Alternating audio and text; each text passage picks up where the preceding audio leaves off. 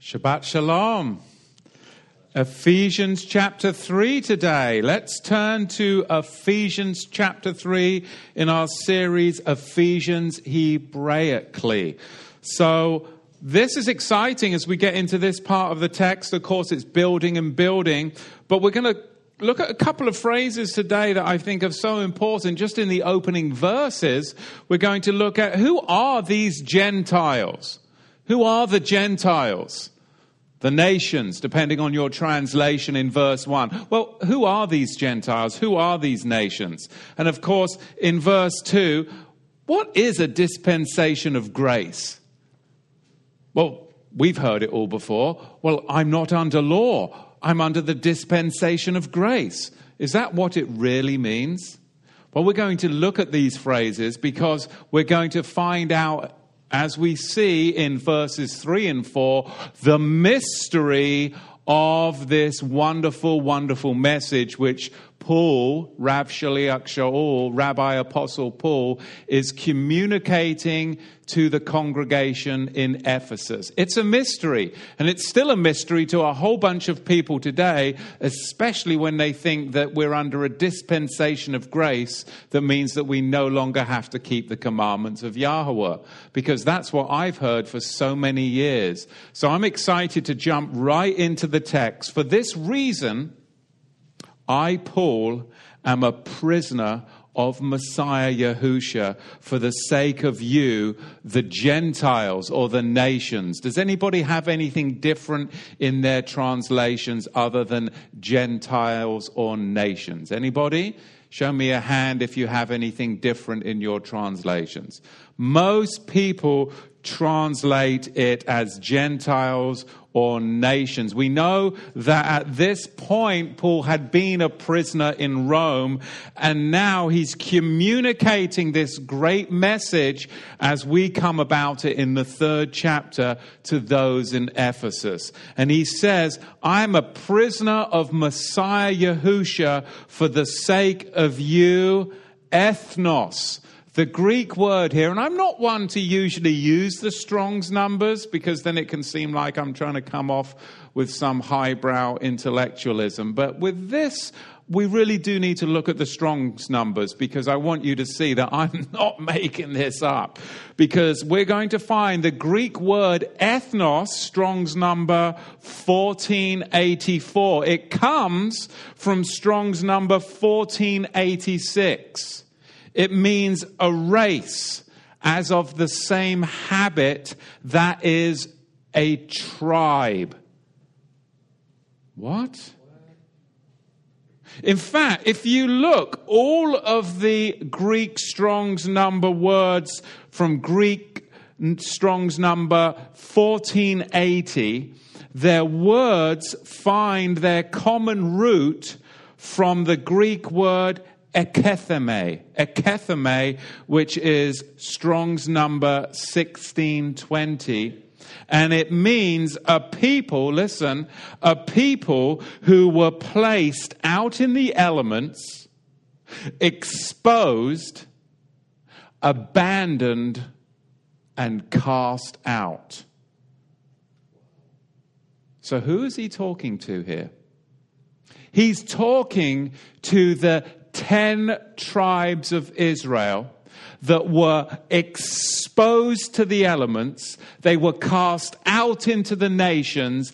And now, this message, this great mystery, verse 3 and 4, is that there now has been a dispensation of grace, and it's the regathering of the whole house of Israel, all 12 tribes. So, the Greek word ethnos, if we actually connect it back, and I'll give you the workflow again, Ethnos, Strong's number 1484, from Strong's number 1486 means a race as of the same habit that is a tribe. So the translation, if we understand it, would be for this reason, I, Paul, am a prisoner of Messiah Yahusha for the sake of you the cast out tribes that were exposed and abandoned to the nations. That is the translation. And it is amazing revelation when we put this all together because all of the Strong's 1480 words find their common root from the Greek word eketheme, which is Strong's number 1620. And it means a people who were placed out in the elements exposed and abandoned, cast out. That's a tribe or tribes. The question that you have to ask is why not use the Greek word aloof or um, excuse me, it's from um, Strong's number 246 and it comes from the root word um, from Strong's number 243, which means foreign, that is specifically Gentile. If he was talking to Gentiles, to foreigners that had no connection to the 10 tribes of Israel, then why did he not use the Greek word alupholos? Alupholos. That's hard for me. But why didn't he use that word? He used another word which is connected, like I said, to the scattered tribes of Israel. We have to understand that translations, chapters, verses, punctuation, and grammar is not inspired. The word of Yahweh is inspired, but what the monks got up, up to in medieval times certainly isn't inspired. And we have to do our due diligence to look at the language and bring forth true revelation. And of course, we have to understand that these translators, they often interchanged all of these different various Greek words. Even um, Number, the Greek 5443, phile is used for nations or Gentiles, but it means more specifically a tribe or a people nation. In fact, if we look at the Hebrew word am, which is Strong's number Hebrew um, 5971, and it comes from the Strong's number 6004, it means a people as a congregational unit, specifically a tribe as meaning those of Israel, hence collectively troops or attendants figuratively a flock, folk, men, nation, tribe, people. So when the translators translated verse 1, did they have an agenda?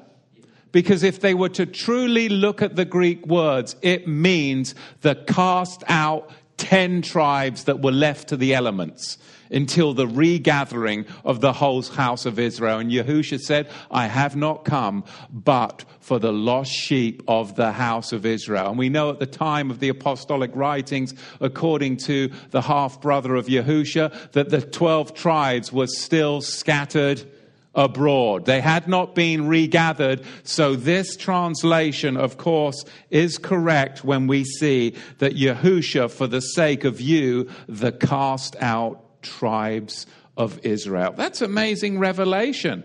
In fact, we can see how this Hebrew word is even used in the Torah because the Torah of first mention is, of course, Exodus chapter 1, verse 9. In the Septuagint, it is, and he, speaking about the new Pharaoh, said to his nation, Behold, the race, there's the word, the race of the children of Israel is a great multitude and is stronger than we. So we're talking about the race of the children of Israel, those 10 northern tribes that were cast out, abandoned to the elements for centuries. Now the mystery, verse 3 and 4, is what? A dispensation of grace has come and the collection of the exiles through the redemptive work of Yahusha, and we're only in verse 1. Amazing. This, to me, just is empowering as we drive into this wonderful third chapter. Let's look at verse 2. Surely you have heard about the dispensation of grace given to me for you. And of course, us in the 21st century, we've all heard from our church brothers and sisters the dispensation of grace, right? You're not under the law. You're under a dispensation of grace. Why on earth would you want to do such things as keeping the Sabbath and the feast? Is that really what a dispensation of grace is? Well, that's what I thought for many, many years because I listened to the party line. But let's not listen to anything but the prophet Isaiah in the 22nd chapter and the 19th verse, using the Bible as a dictionary for the Bible. We find, and thou shalt be removed from thy stewardship Isaiah 22, verse 19, we're going to find out what a dispensation really means biblically. Not my ideas, not your ideas. The prophet Isaiah will define the word for us, and then we will get more revelation. And thou shalt be removed from thy stewardship and from thy place. The context of Isaiah 22, verse 19, was Shebna. Now, Shebna, of course, was an official of King Hezekiah. Now, Shebna, right here, is judged by Yahweh, and he's demoted to that of a scribe because he abused his high position. So he's demoted to that of a scribe because he abused his high position. Why? For self glorification, and Yahweh gave it to another, Eliakim. That's the context of a dispensation. Isaiah chapter 22, verse 21 says thus, And I will put him on thy robe, and I will grant him thy crown with power, and I will give thy stewardship, dispensation, into his hands, and he shall be as a father to them that dwell in Jerusalem and to them that dwell in Judah. So, what does a dispensation mean? Well, in the context of the Bible, a dispensation, listen, a dispensation is when a chosen people or persons abuse their high position and it's removed from them and given to another. What? Yes. Now the revelation comes. A dispensation is when a chosen people or a chosen person abuse their high position and calling, and it is removed from them and given to another. Now, examples are found with Judas Iscariot, right? The nation of Israel at the golden calf. They were going to be a kingdom of priests and a royal chosen nation. The Jews that were present, and they were presently corrupt, and they were abusing their high position in Paul's day and the corrupt priesthood. So the point is, a high position of calling has been placed upon the scattered remnant in Ephesus. They are now a chosen nation a royal priesthood because that position of priesthood has been removed from Levi and placed upon them. Isaiah here determines the context, and it's got nothing to do with, well, we're under the dispensation of grace, we don't have to keep the law. It's got everything to do with the, the Jews in Jerusalem were given a high position. The Levitical priesthood were given a high position and a high calling. They abused their position, they abused their calling for self glory. It was removed from them and given to those of another tribe that was scattered out into the nations. And now you would no longer have a nation with a Levitical priesthood, but you would have the ingathered 12 tribes of Israel that would be called the priesthood of Mount Melchizedek to the nations, removed from one and given to another. That's the context of a dispensation, and it's absolutely powerful revelation. How come for thousands of years we've heard people say, well, we're under the dispensation of grace, so therefore we don't have to keep the commandments? Because they're biblically illiterate. And that is a sad, sad testimony because when you track the words back to their biblical origin, you get the revelation for what it truly means. This is how we can now see that Yahweh is doing a great work with the Melchizedek priesthood in the nations today because we have biblical literacy coming back and the anointing of the Holy Spirit upon this particular generation to which you all are a part. That's amazing a chosen people, a royal priesthood, a holy generation. Look at verse 3.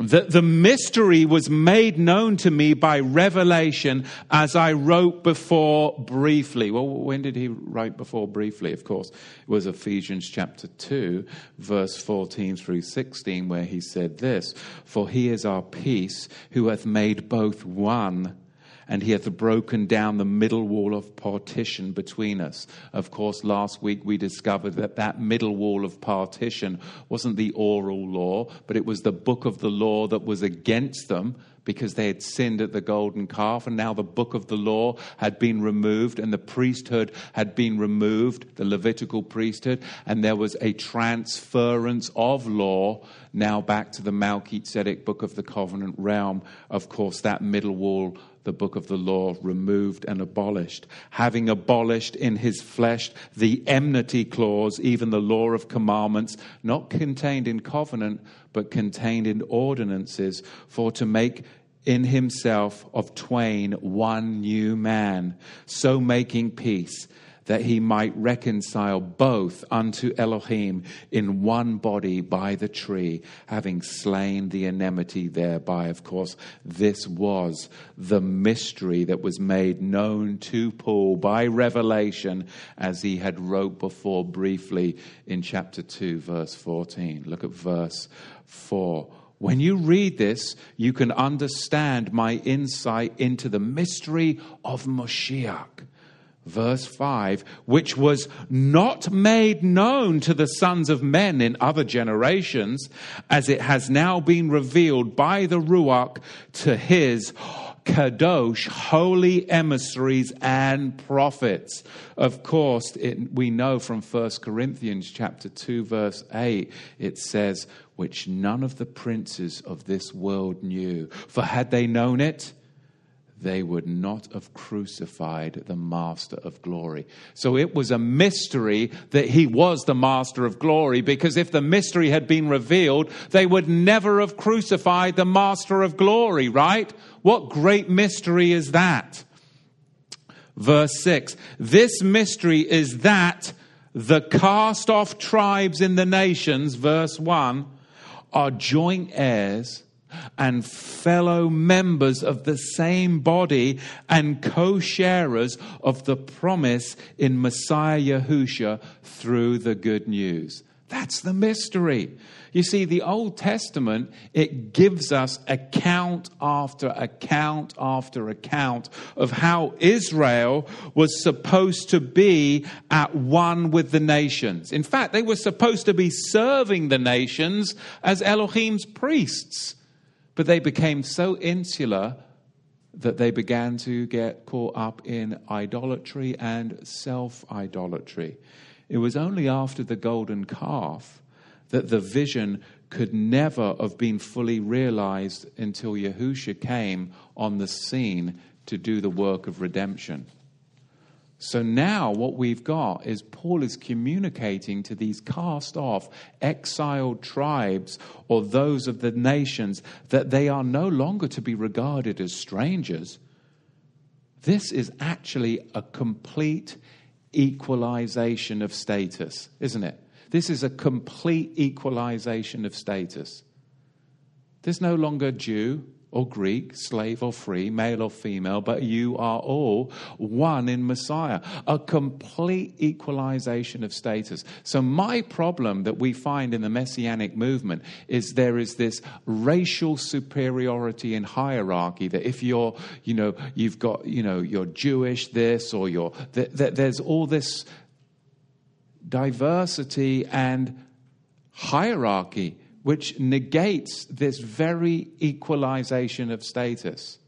And I can't stand that because it goes against the true, true gospel of Messiah, which is come all and know the Messiah and be of equal status together, no matter where you come from or no matter what color or creed that you are.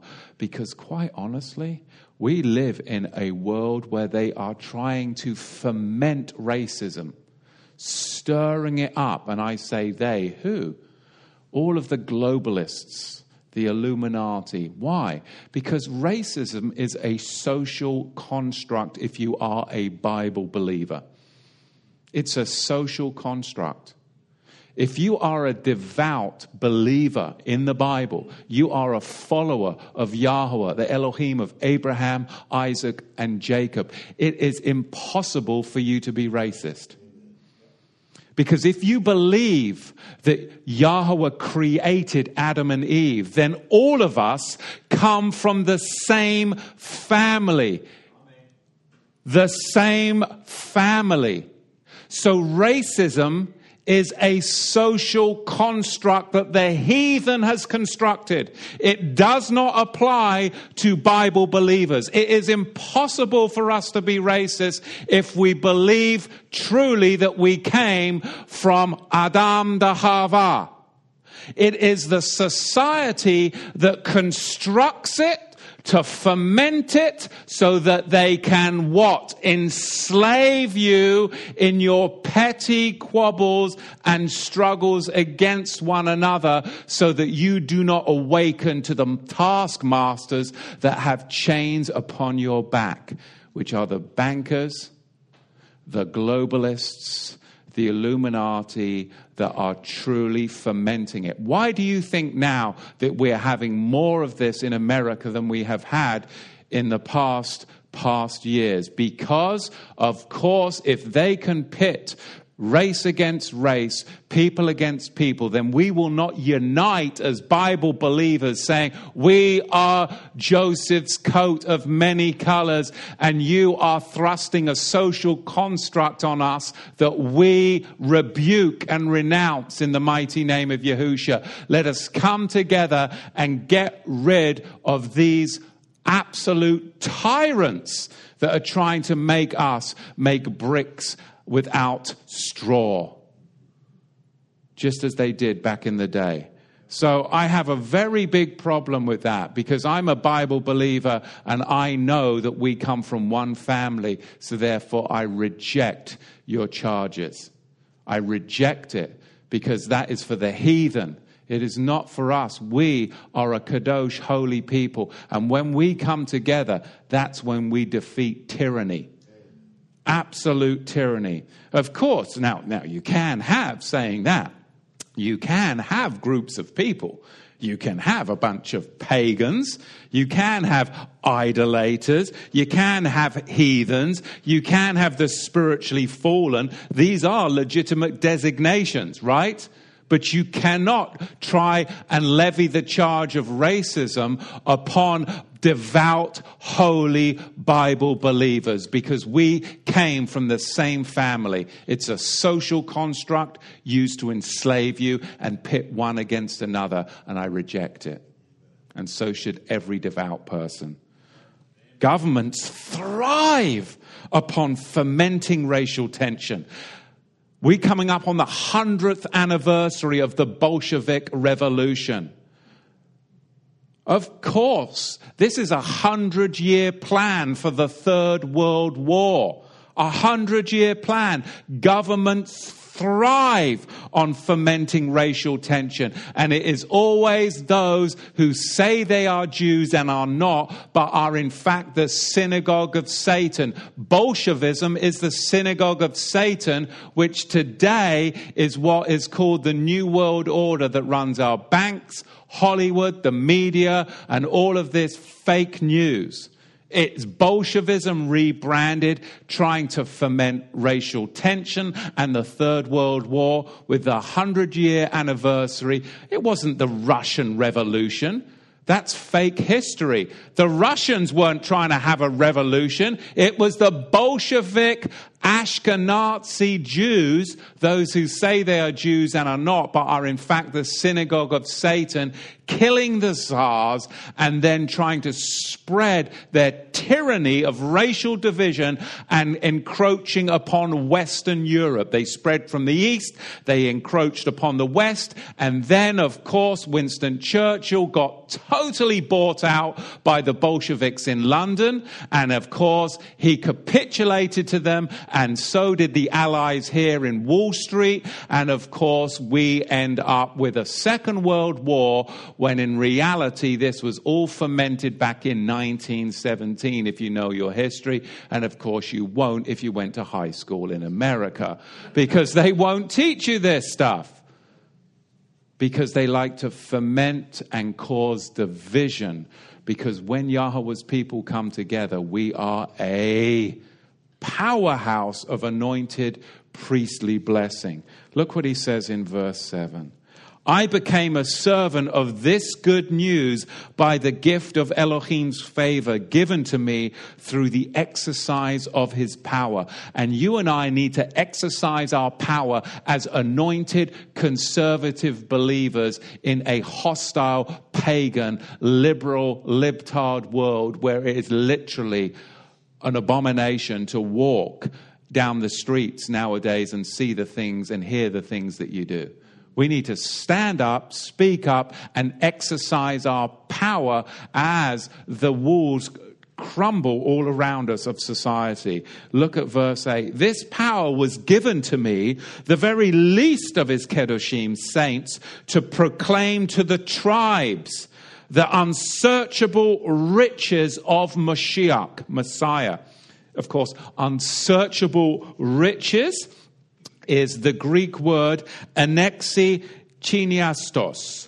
Anexi chiniastos in the Greek, and the context comes from Job chapter 5, verse 9, where Yahweh sends rain upon the earth and he lifts up the lowly and the broken of heart and places them in a position of safety and exaltation.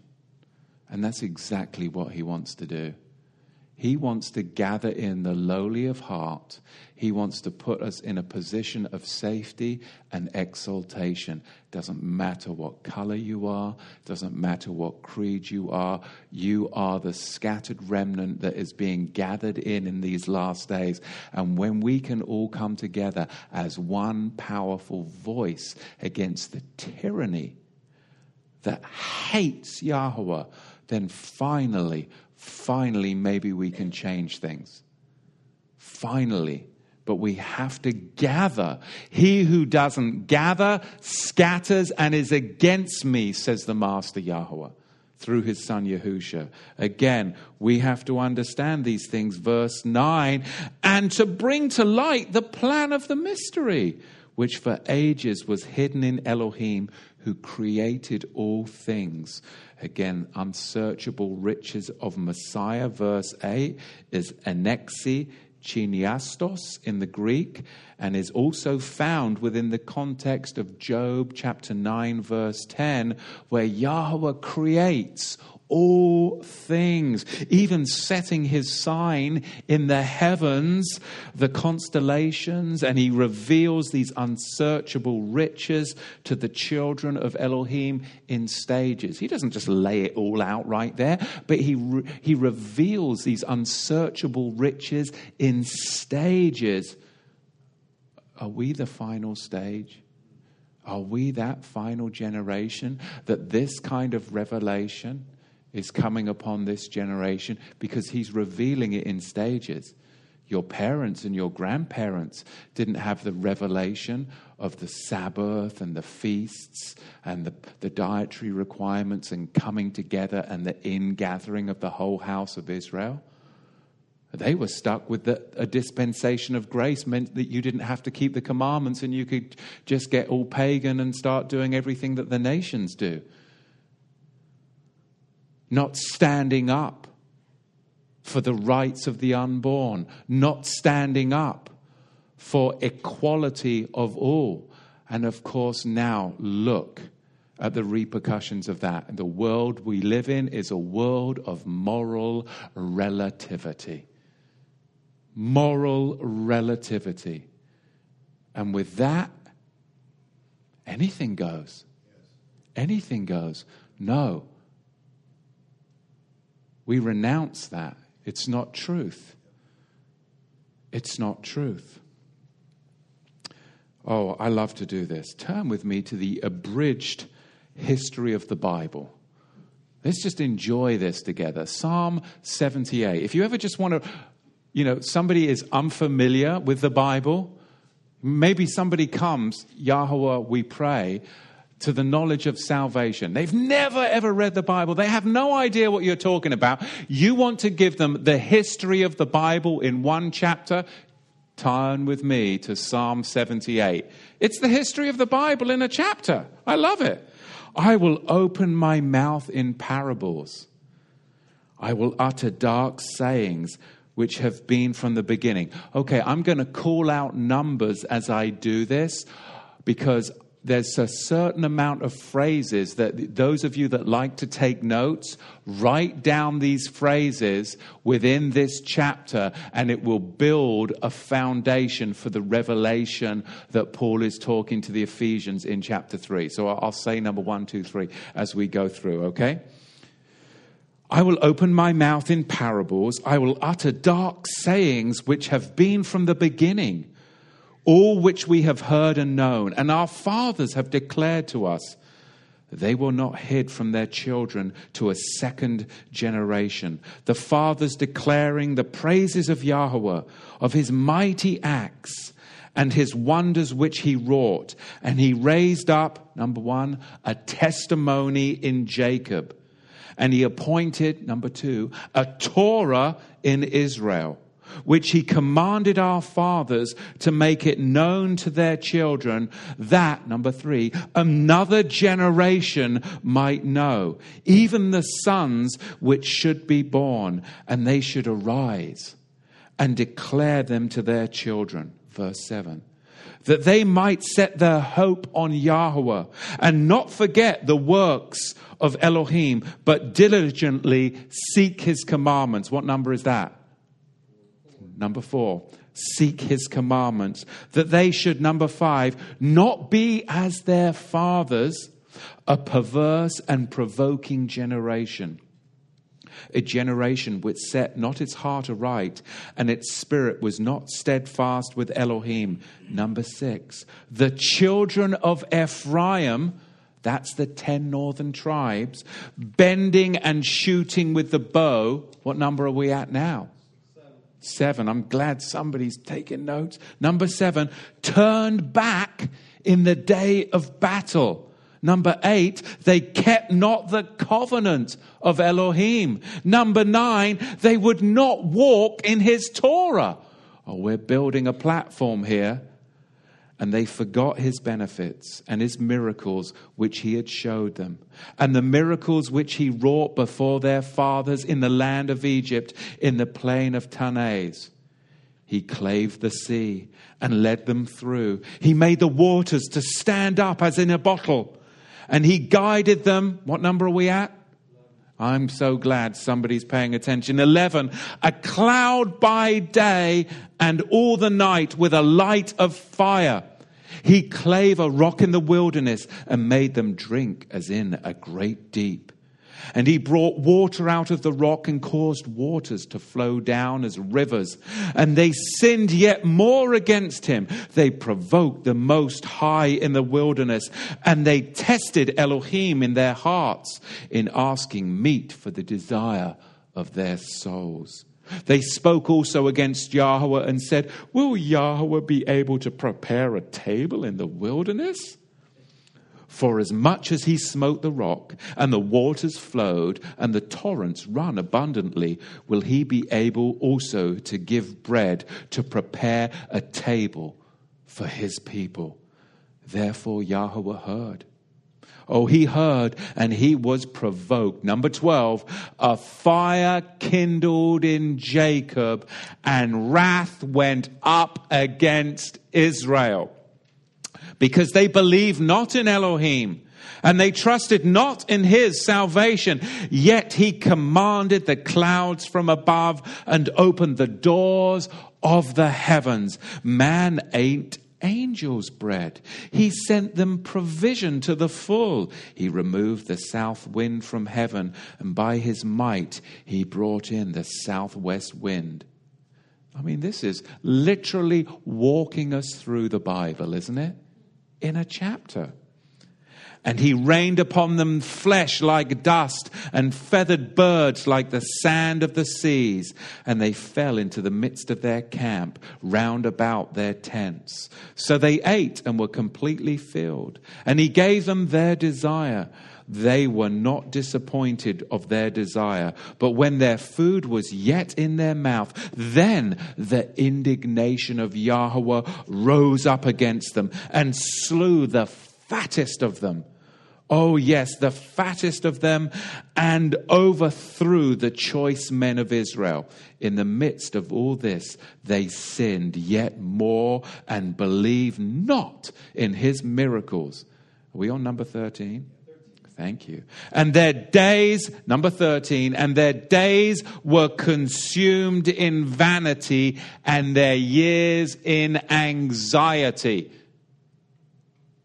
When he slew them, they sought him and they returned and called betimes upon Elohim. And they remembered that Yahweh was their helper. He was the most high Elohim. In fact, he was their redeemer. Yet they loved him only with their mouth, and they lied to him with their tongue. For their heart was not right with him, neither were they steadfast in his covenant. Number 14 they loved him only with their mouth. Number 15, they lied to him with their tongue. Number 16, their heart was not right with him, neither were they steadfast in his covenant. This is going to connect us right back to what Paul is communicating when we build the platform. That's why I'm taking the time to read us the history of the Bible in a chapter, and you take these numbered items and you'll build the platform for Ephesians chapter 3. But he is compassionate and will forgive their sins and will not destroy them. Yea, he will frequently turn away his wrath and will not kindle all his anger. In the tech room, if you could bring me a hot mic, that would be great as I begin to finish up this chapter.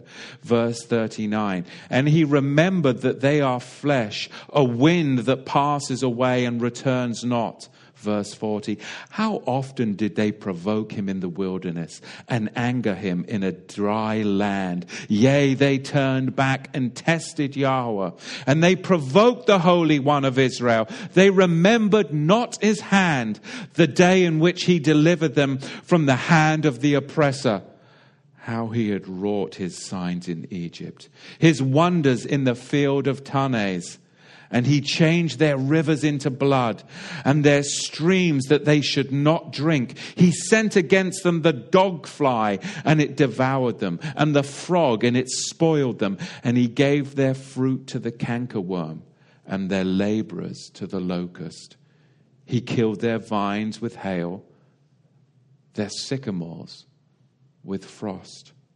He gave up their cattle to hail and their substance to the fire he sent out against them the fury of his anger wrath and indignation and affliction, a message by, what number are we on? A message by number 17, evil angels. Evil angels. He made, verse 50, way for his wrath. He spared not their souls from death, but consigned their cattle to death and smote every firstborn in the land of Egypt, the firstfruits of their labors in the tents of Ham. What number? 18. And he removed his people, number 18, he removed his people like sheep. He led them as a flock in the wilderness.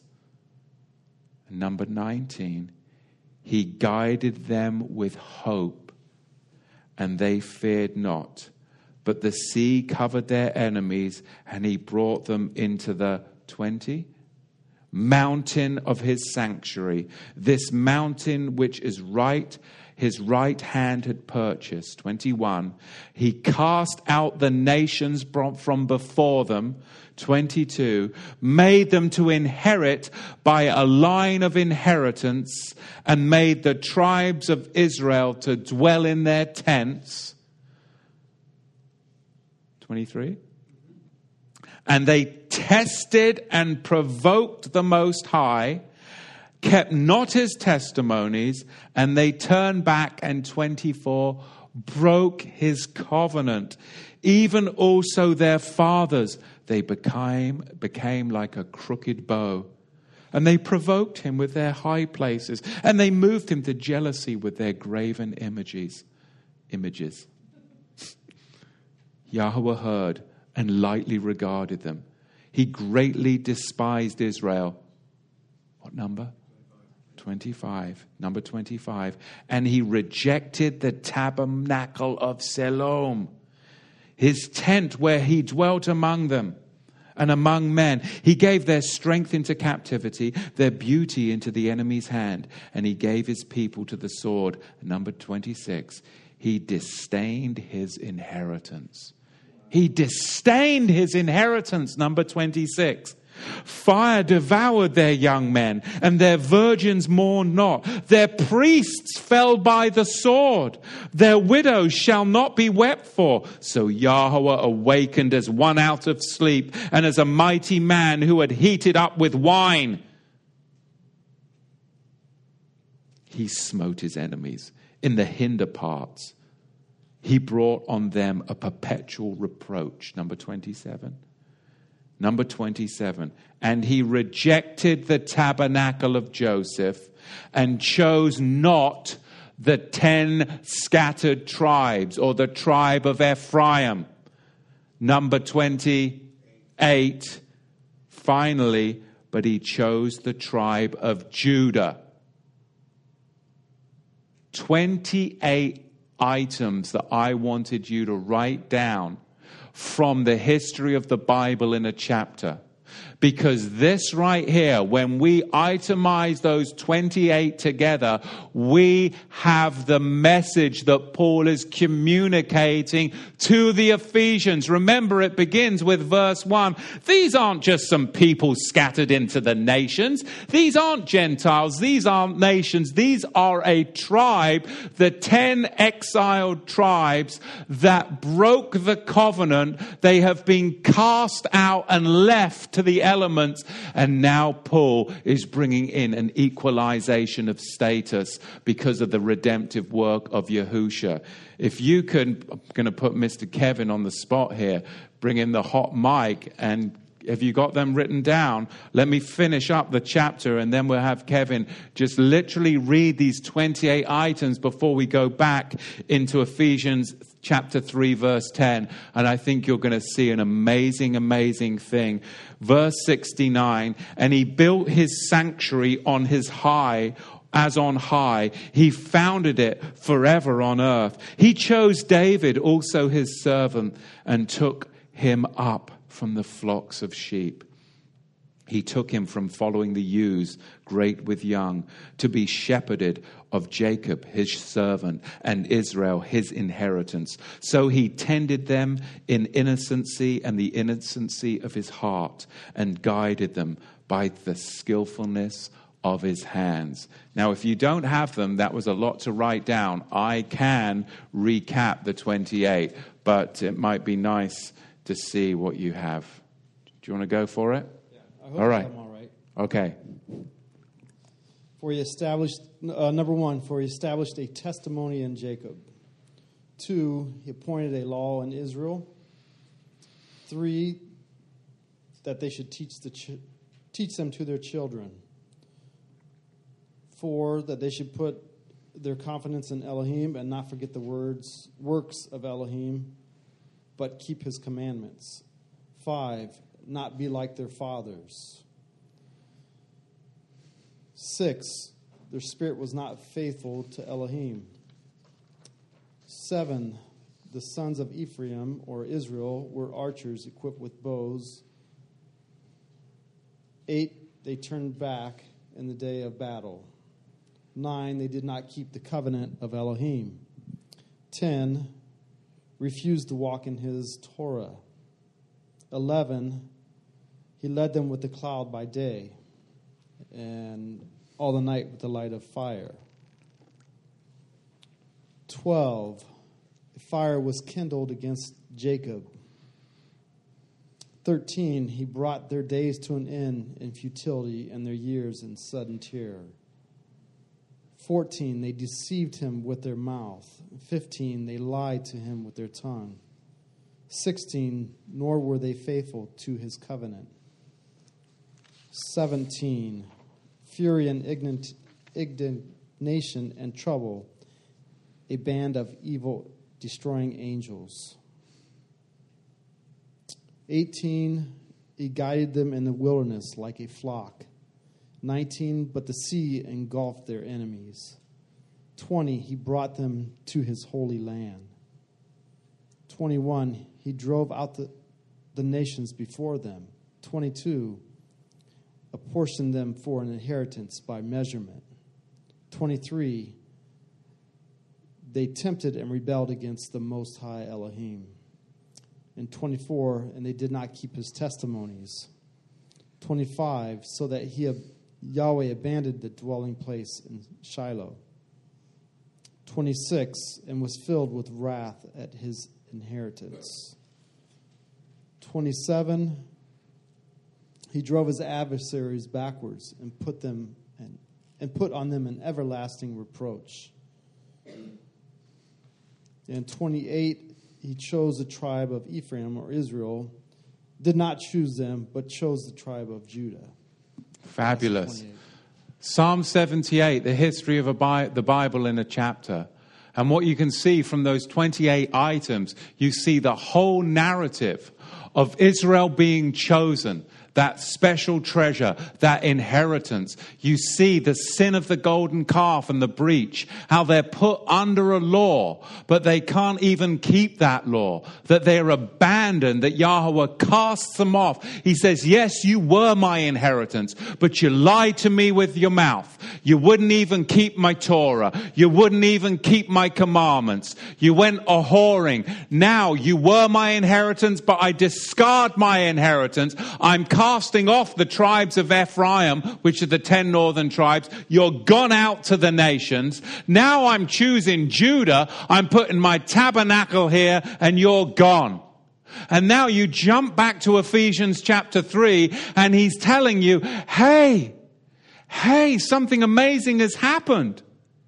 Something amazing has happened. You, the cast out tribes that had been abandoned to the elements, there has been a new dispensation of grace, meaning the high position that was given to Judah and the Levitical priesthood under the book of the law. It has been removed from them because they used it for self glorification and they ended up hating me. It has been removed from them and given to another. You, the cast out tribes of Israel, gathered in through the redemptive work of Yahusha. This is powerful and it has been recorded to us by the prophet by the psalmist Isaiah and here's Psalm 78. And it leads us right into this anointing. And we have to understand our audience would have understood the words of the great teacher, Rav Shaliach Shaul, Rabbi Apostle Paul, who sat under the feet of Gamliel, and he would have been able to communicate this so succinctly that they realized what this truly was. And words mean things. We use the Bible as a dictionary for the Bible, and the revelation and anointing comes. And now we see that we are that chosen people, that royal kingdom of priests out here in the nations. And I have to ask the question as Yahweh reveals this, not all at once, but as the prophet Isaiah says, in successive pieces to each generation, that the amount of revelation that is upon this generation, are we that last generation? Look at verse 10 of chapter 3 that the manifold wisdom of Elohim may be made known to the principalities. Remember, he said there in one of your underlined items was those evil principalities, was it not? that were at work within the hearts of Israel. And he now tells us, of course, that the manifold wisdom of Elohim may be known to the principalities and powers in heavenly places through the Kahal, the ecclesia, the congregation of Jacob, according to the eternal purpose which he made in Messiah Yahusha, our Savior. Remember, Paul had already just recently battled with a bunch of Gnostics and stargazers in Colossae, in Colossians chapter 1, verse 15. He'd already dealt with those noodles. So he was already prepped for these stargazers and Gnostics. And you have to understand, I mean, so many times you can get caught up in the culture, you can get caught up in all this lights and all this technology and all of this stuff.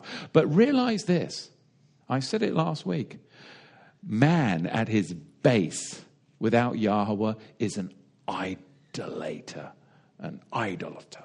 He's full of idolatry.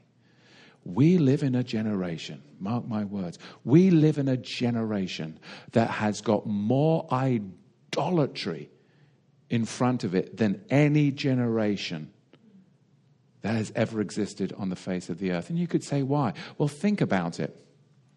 150 years ago in these great United States, did you have the over 3 million gods of the Hindus here? No, but as we've opened up the borders and we've invited people from all of different nations into this country, they have brought their gods with them. You go to 7 Eleven and they're voodoo dolls for, for sale. You go into a little Chinese mart to get some soy sauce and you've got their gods there. Their gods are everywhere. This nation is full of idolatry, not including, let's not forget, Harvey Weinstein and Hollywood, which is mass idolatry. Then you've got MTV with all that mass idolatry. And then you've got all of these MSNBC BBC news hosts that people just are into idolatry with. It is everywhere. We are bombarded with idolatry and self idolatry in the West is huge. The love of thyself, when Yahweh said that you're to love your neighbor. You love Yahweh and your neighbor, and on that, that's how you walk out righteousness. I am sick of it the idols everywhere I go with the music. You go and buy a cup of coffee and it's on your cup. I mean, idols. Because as we have opened up our borders, we've invited in the nations and they have brought with them their gods. Their gods now are taught in the school curriculum. Oh, no longer do you have just the pagan holidays of the Christians. You now have, you know, the pagan holidays of all of those from the nations because you've got to be libtard and politically correct, right? And I use that word lib because they're liberal retards. So we just combine that and they're libtards. I like to use that because that really does really succinctly inform us of who they truly are. Liberal retards. And I know that's not politically correct, but I'm not politically correct because the gospel's not politically correct, because the Messiah's not politically correct, and neither should we be right? So let's continue on. I'll get off my soapbox because it's important for us to realize that Paul has already dealt with all of these idols and idolatry because he just came from Colossae and we know they were a bunch of noodles and stargazers. Colossians chapter 1, verse 15 through 20 informs us of that. Let's look at Ephesians chapter 1, um, excuse me, chapter 3, verse 12 in whom we have boldness and access with confidence by the faith of Him. The faith of Him is the Greek word autos pistis. Autos pistis. And we have to ask the question is it our faith? Is it our faith that gives us a boldness and a confidence to be able to approach Yahweh? Is it more likely, though, that in spite of me, in spite of my weaknesses, I know for a surety that Yahusha is the faithful fulfiller of promises to those of Yahweh? Yeah. Yeah. You see, because my, my faith is great, but it wavers. So I'm not, it's not dependent upon my faith. It's that I know that Yahusha is faithful to me. He is faithful to you. That when you're down and your faith wavers, it's not that which you're dependent upon. It's you're dependent upon His faithfulness to you. He is the fulfiller of promises and the fulfiller of covenants. And He says, He will complete the good work that He started in you. You know, and for sure, that He will do that, that you're chosen, that you're a chosen people. You see, this is about my reliance upon Messiah. It's about your reliance upon Messiah for access. It's not your reliance upon sometimes you're doing great in your faith and sometimes you may have wavering faith. Let's not be reliant upon that, right? Because again, we have to understand the importance of the gospel message. Verse 13 So I ask you not to be faint, Paul says, in my tribulations on your behalf. They are your glory. Now, there's nine byproducts. Nine, that's nine right there. Nine byproducts, and number 10 will find nine byproducts in the believer that tribulations produce. And remember, we were given over to what? The promise of tribulation, not peace. And the tenth, I believe, is a sign of our times. Number one, the byproduct of tribulation, it should give you peace. I know that's, that's really hard to understand. But if we're really, really dependent upon His faithfulness, the byproduct of tribulation, number one, is peace. Number two, confidence. Number three, entrance into the kingdom. It's going to be by tribulation. Number four, it's going to bring about patience. Number five, it's going to bring about hope. Number six, we're going to get some joy. I know you won't seem like it when you're in the midst of it, but tribulation will bring about joy. Number seven, it'll even bring about comfort. Number eight, oh, yes, there'll be instant prayer. Instant prayer. Number nine, you will be tried. And the tenth one, I think, is just a sign of this generation. It will come upon the last generation.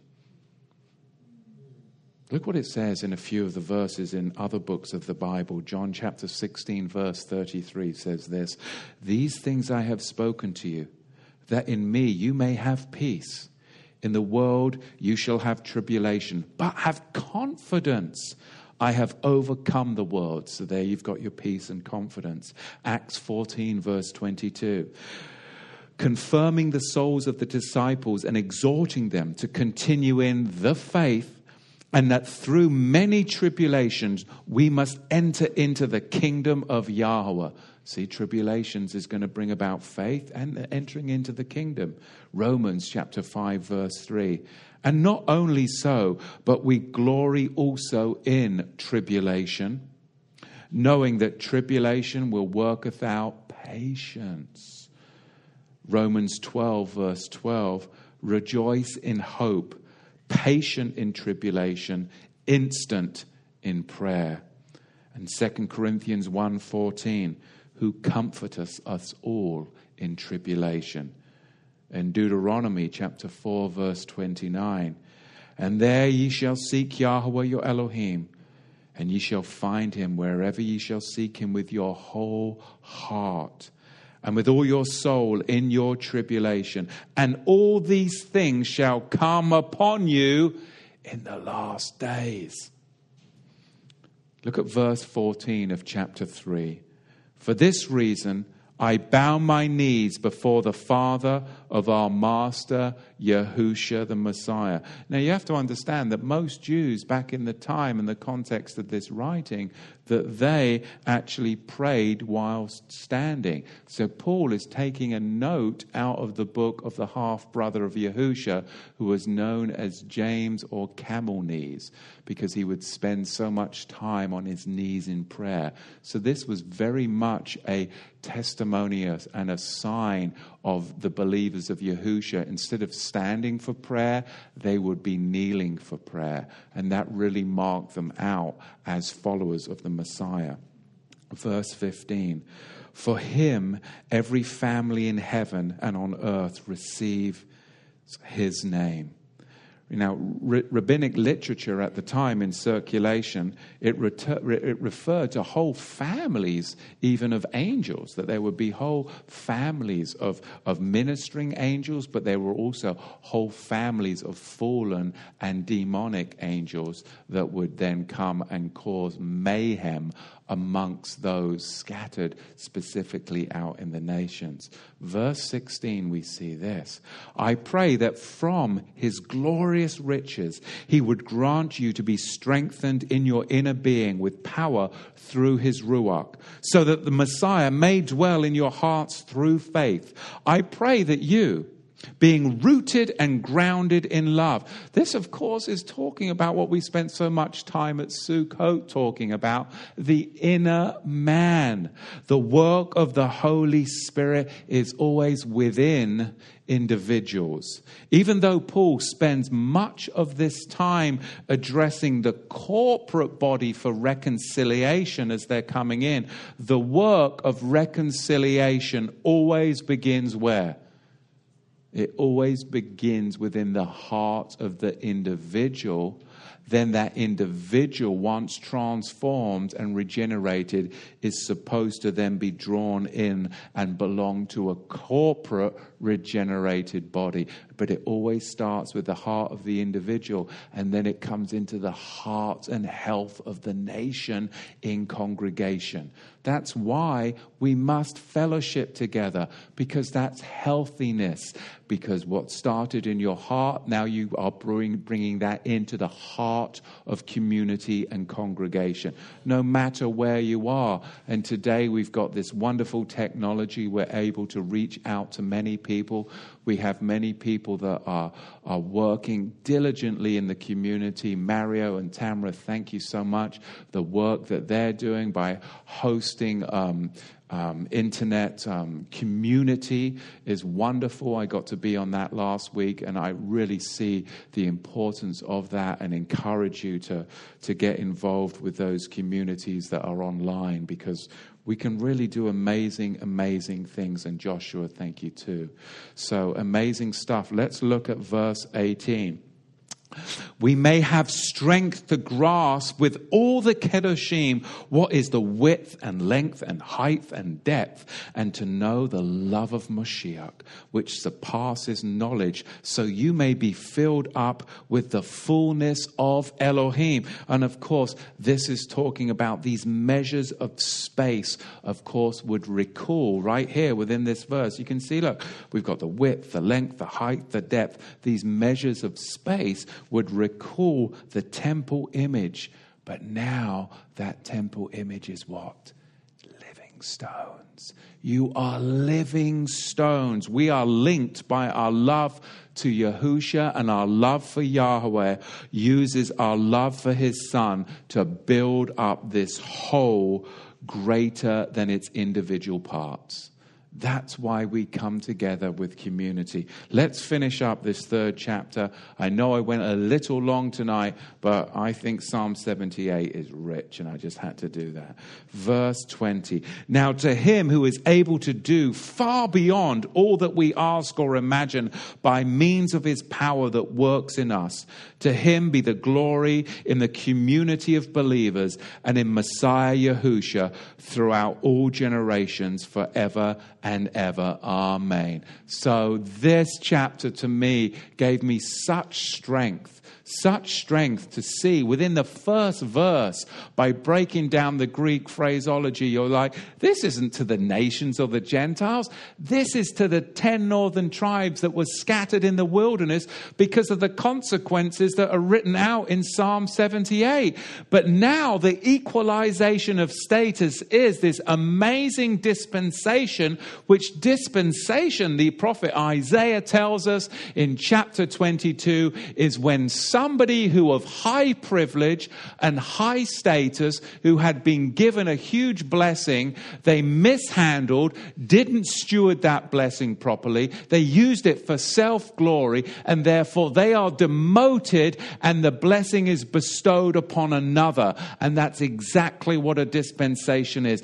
The tribe of Judah had rejected Messiah, they had blasphemed the Holy Spirit by saying that the Spirit that that was in Messiah was that of Beelzebub, when it was in fact the Ruach HaKodesh. That's the definition of blasphemy, and therefore they were given over to judgment. And then the Levitical priesthood was so corrupt, even from before the days of Jeremiah and Ezekiel, that then Yahweh said, You used your position and your glory for self glorification. It has been removed from you, and that dispensation is now placed upon Ephraim, the tribe scattered out, even those in Ephesus, and the regathering equalization status of the one new man.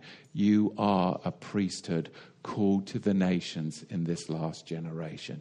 Isn't that amazing? It inspires me. The word is living, breathing, tangible, and alive and concrete, especially when we get back to the language, concrete biblical terms. It is not for us to get into what the nations are trying to push upon us, because when we look at this, we really truly understand that we are the children of Elohim. Questions, comments, anybody in the back or in the front or on the side or anywhere? Lot of information, sorry, yeah. well, yes? He's about to do the dig, the derg dance or something. No? Okay, I wasn't sure. He came out with a microphone. So, Abba Yahweh, we thank you. We close this night and pray multiple blessings, Abba, upon the congregation, both here and Abba on the internet. And we thank you for this time and pray your blessing upon us and upon our families. And Abba, that you would bring about the speedy redemption of your people in Yahusha's mighty name. Amen. Amen.